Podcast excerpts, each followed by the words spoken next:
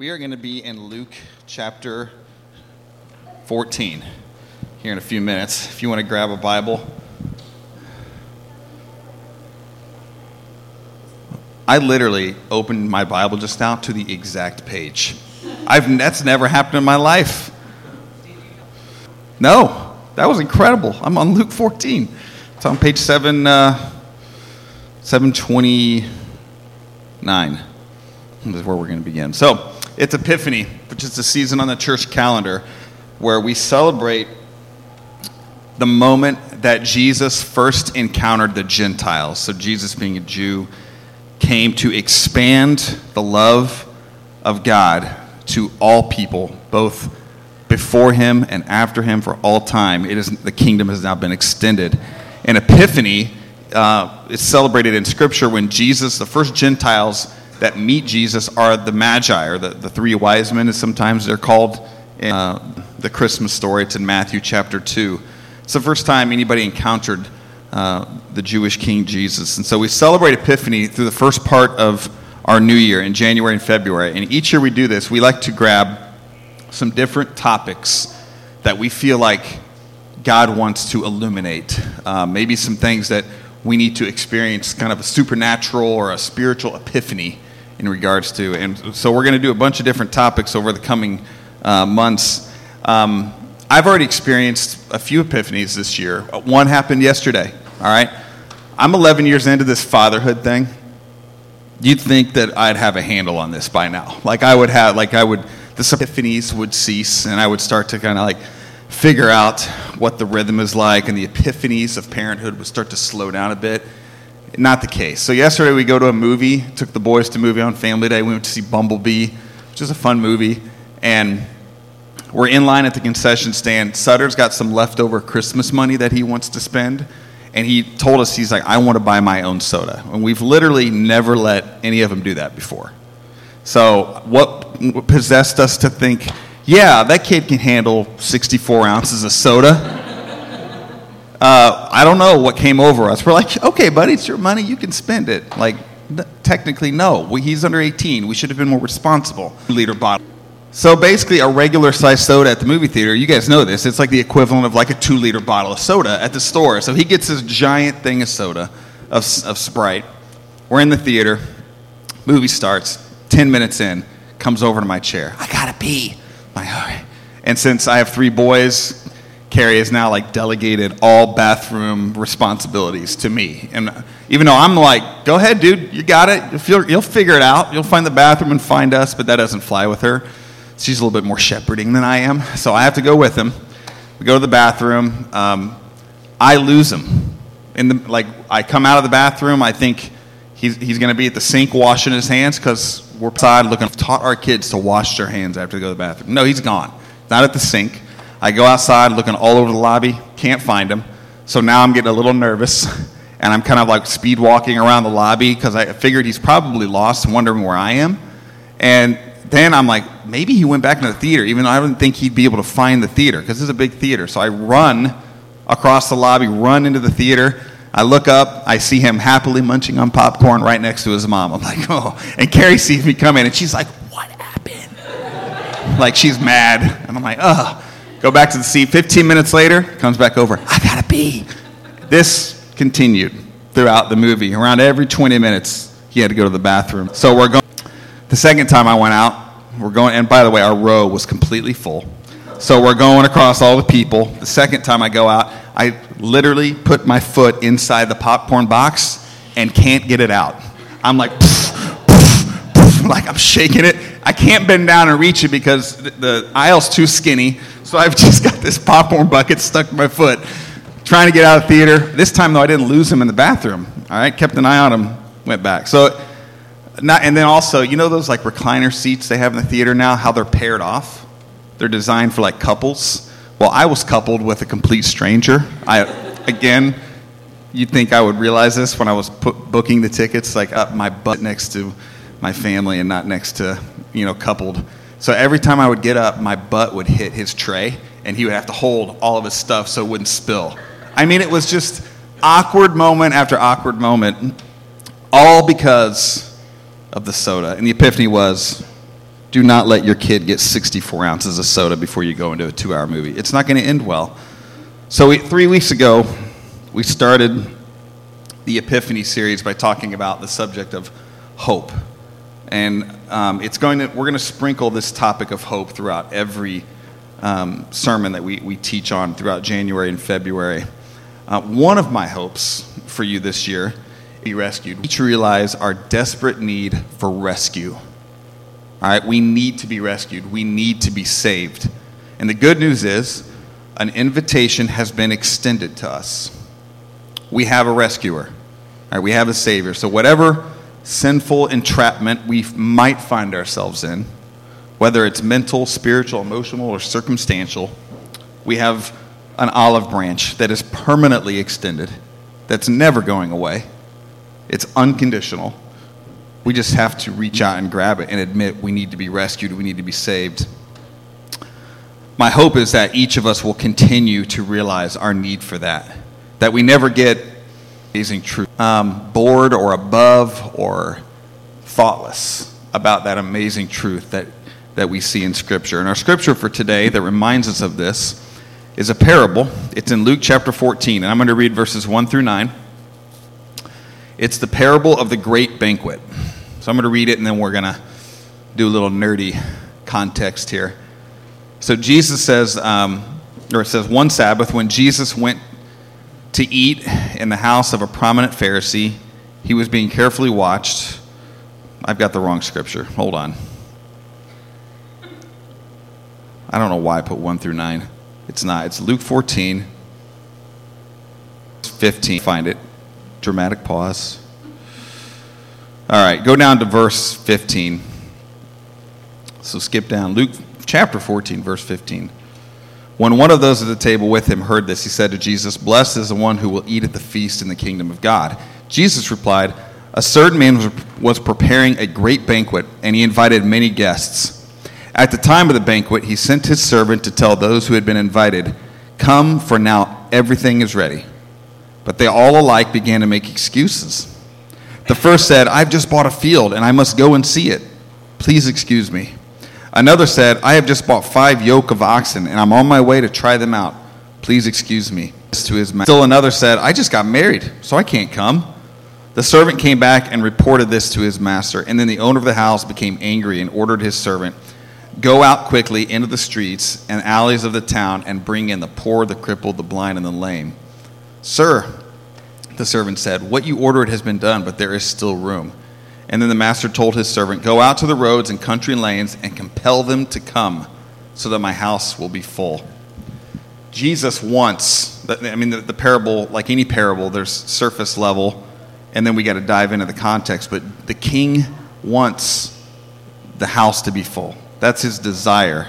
So when we read scripture, we got to go through these layers of time. We about 1,000 years of tradition, culture, geography, all right, that we have to consider about the context of what is actually happening, what is the meaning of this. And so when I read the great parable or the great banquet parable here again, um, the first question I asked myself is, what's the significance of the banquet? Like, why a banquet? Why does he use that uh, as, an, as a metaphor? Because in this story that we see, it is the, uh, the banquet is the metaphor or the, the uh, olive branch that is extended from the king to the invited guests. So that is the path. Like, why banquet? Why did he choose that? Why didn't he use, like, talk about a rope or uh, a ladder or, you know, something else? Why did he use dinner? So there's the Greek word for banquet, and it's like our language. There are many different words for meals. There's lunch, there's breakfast, there's dinner, there's a meal, there's supper. You know, we've got all these different words. So in Greek, it's the same thing. There's, there's different words for the meal.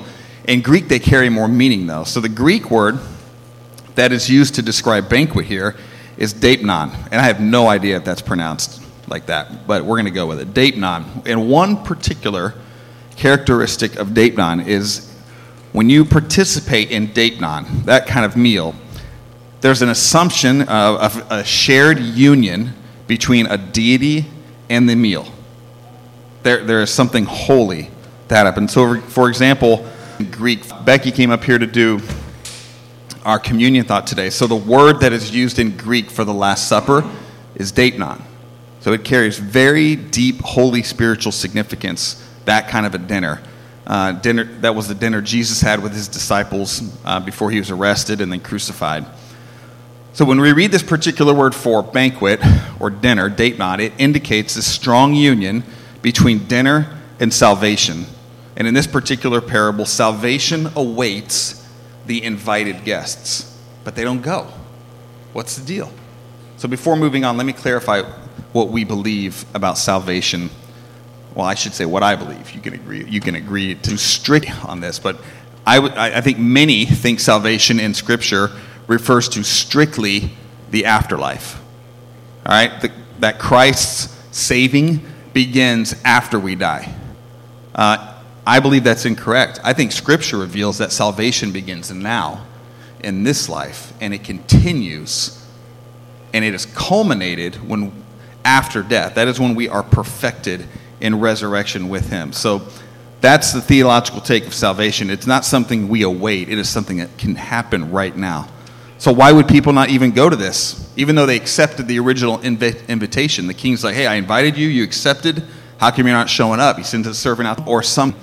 So a common theme I noticed in the parables that someone or something has been added to their lives. Like one person added a field, they bought a field. One person added oxen, someone got married. So there was commitments, something was acquired, whether it was relational or material in nature. There was something they used to get out of the invitation. So, any of you parents have done that, right? You start having kids, they're a great excuse to get out of stuff, aren't they? You know what I'm saying? Like, oh, you want me to come over to that? Ah, can't. I used it yesterday, all right, to get out. I'm like, I'm going to a movie with my kids. I can't.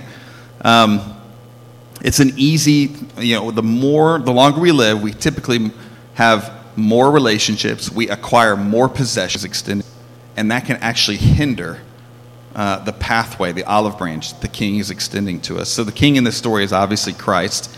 Every human being that's ever existed or is going to exist is the invited guest. And we have to ask ourselves have we acquired something that's lessening our excitement or our willingness to attend the salvation banquet, is what we could call it now. So this could be an addiction, it could be a compulsion, it could be an obsession, could be maybe hardness of heart. Um, you gotta, we got to start personalizing this. Like, what's what am I entrapped by? What's slowly uh, taking life away from me?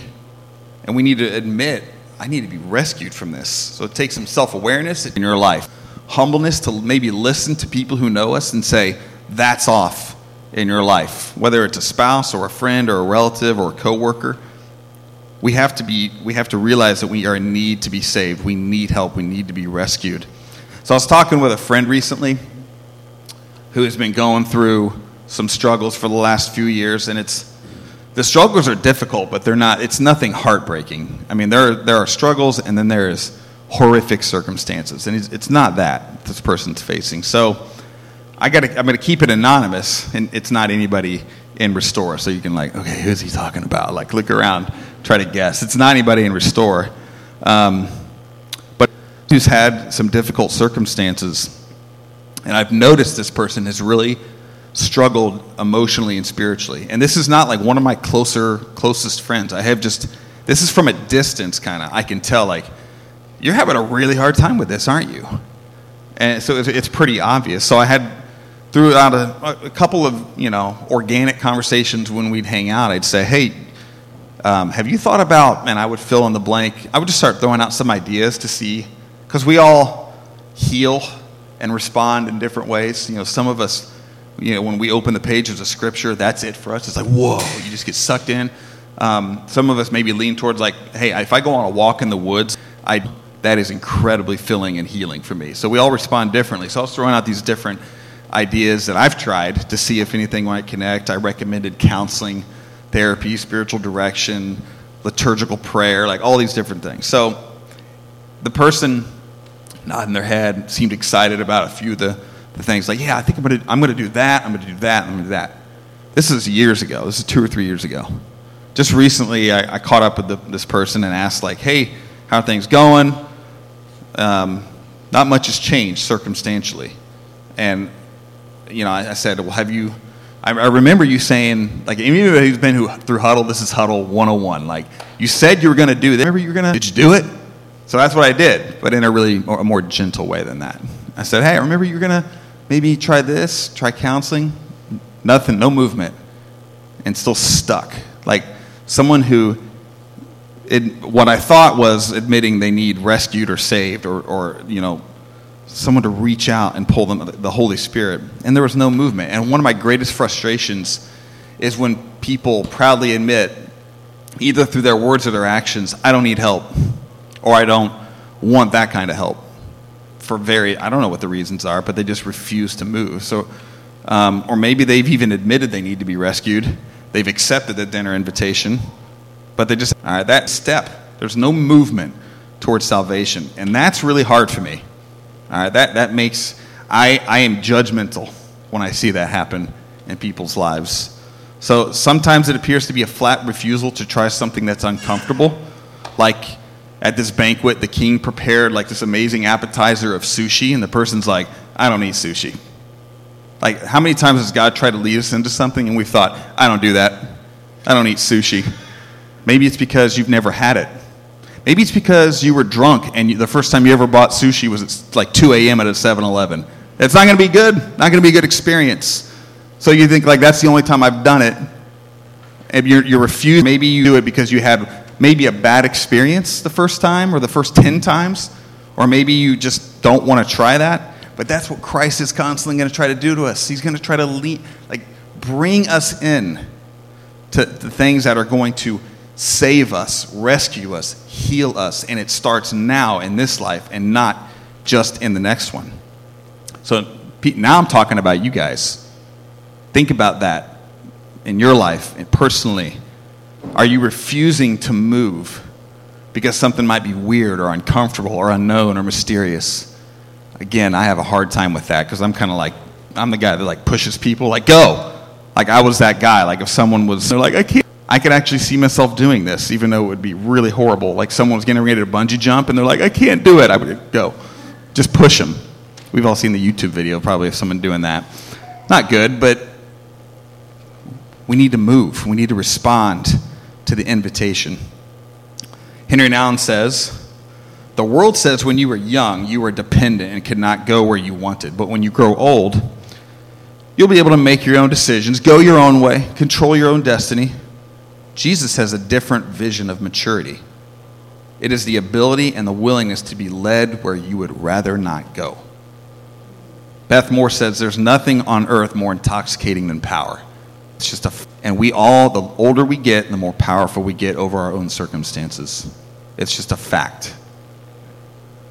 So, are you denying the need to be rescued? Are you too proud to admit it? Do you have you gained too much control and power over your own life to admit, I need help, I need rescued, I need saved, I need to grab that branch that has been extended to me? What circumstances have fooled you into thinking you don't need rescue?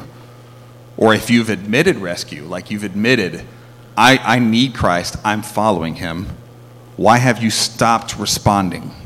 Why have you stopped moving on the salvation journey? Because it's not like a light switch where you're like, saved, and therefore I'm now perfect and whole. It is a continual journey towards salvation and restoration.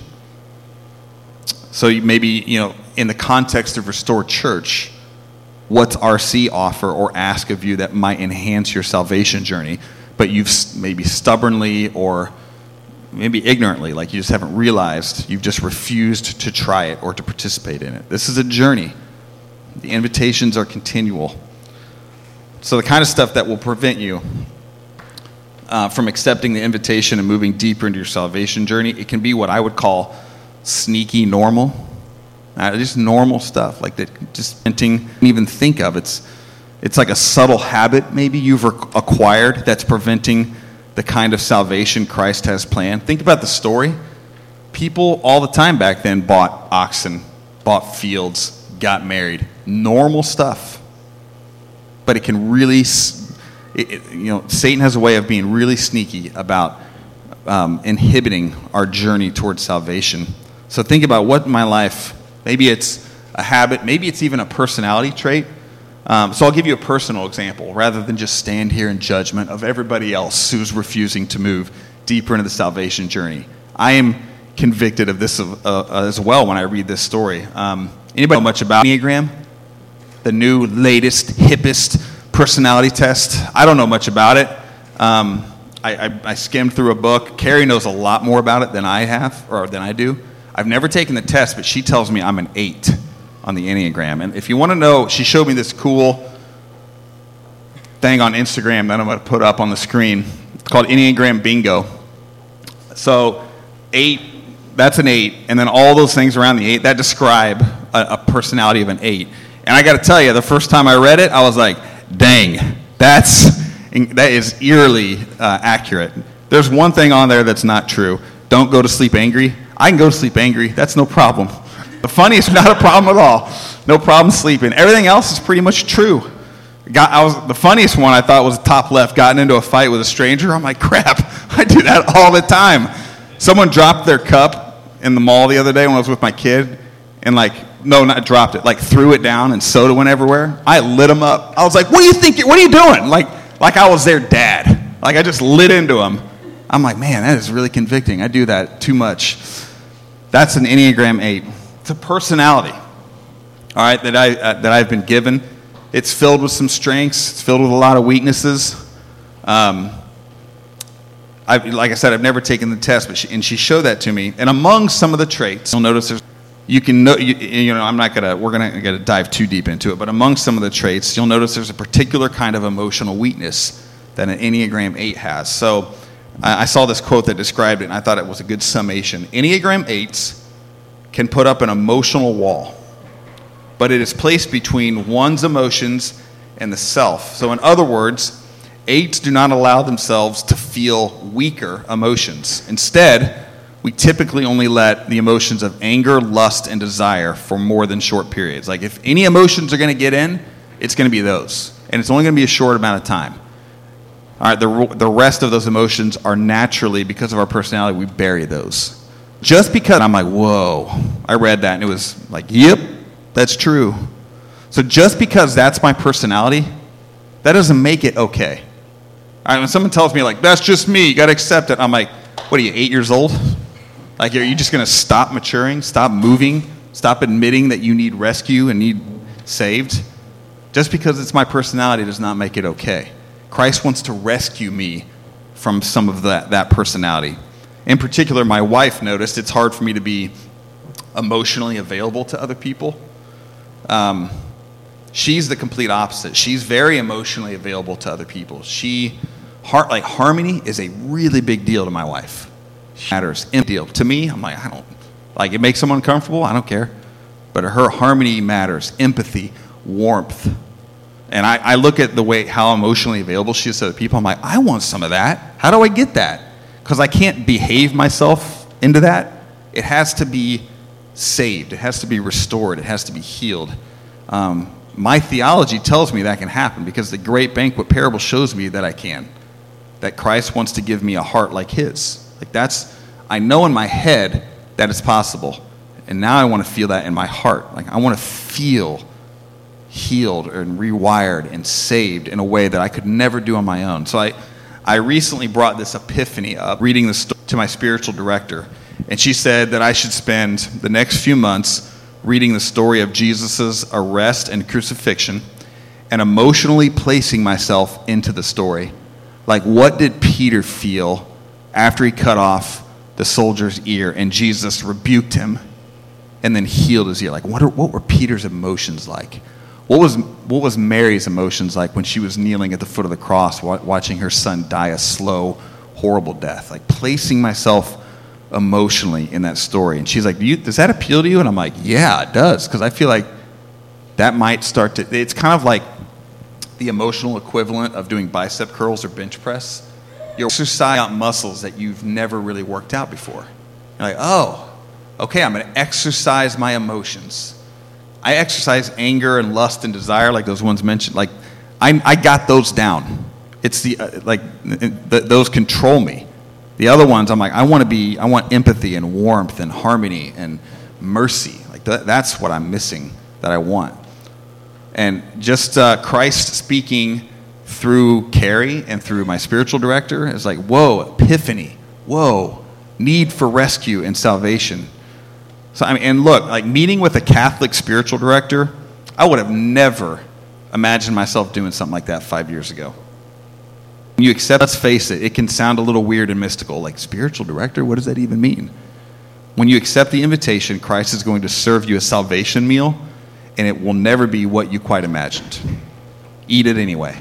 Be willing to experiment, be willing to follow the, the rescue plan that He designed and not you designed.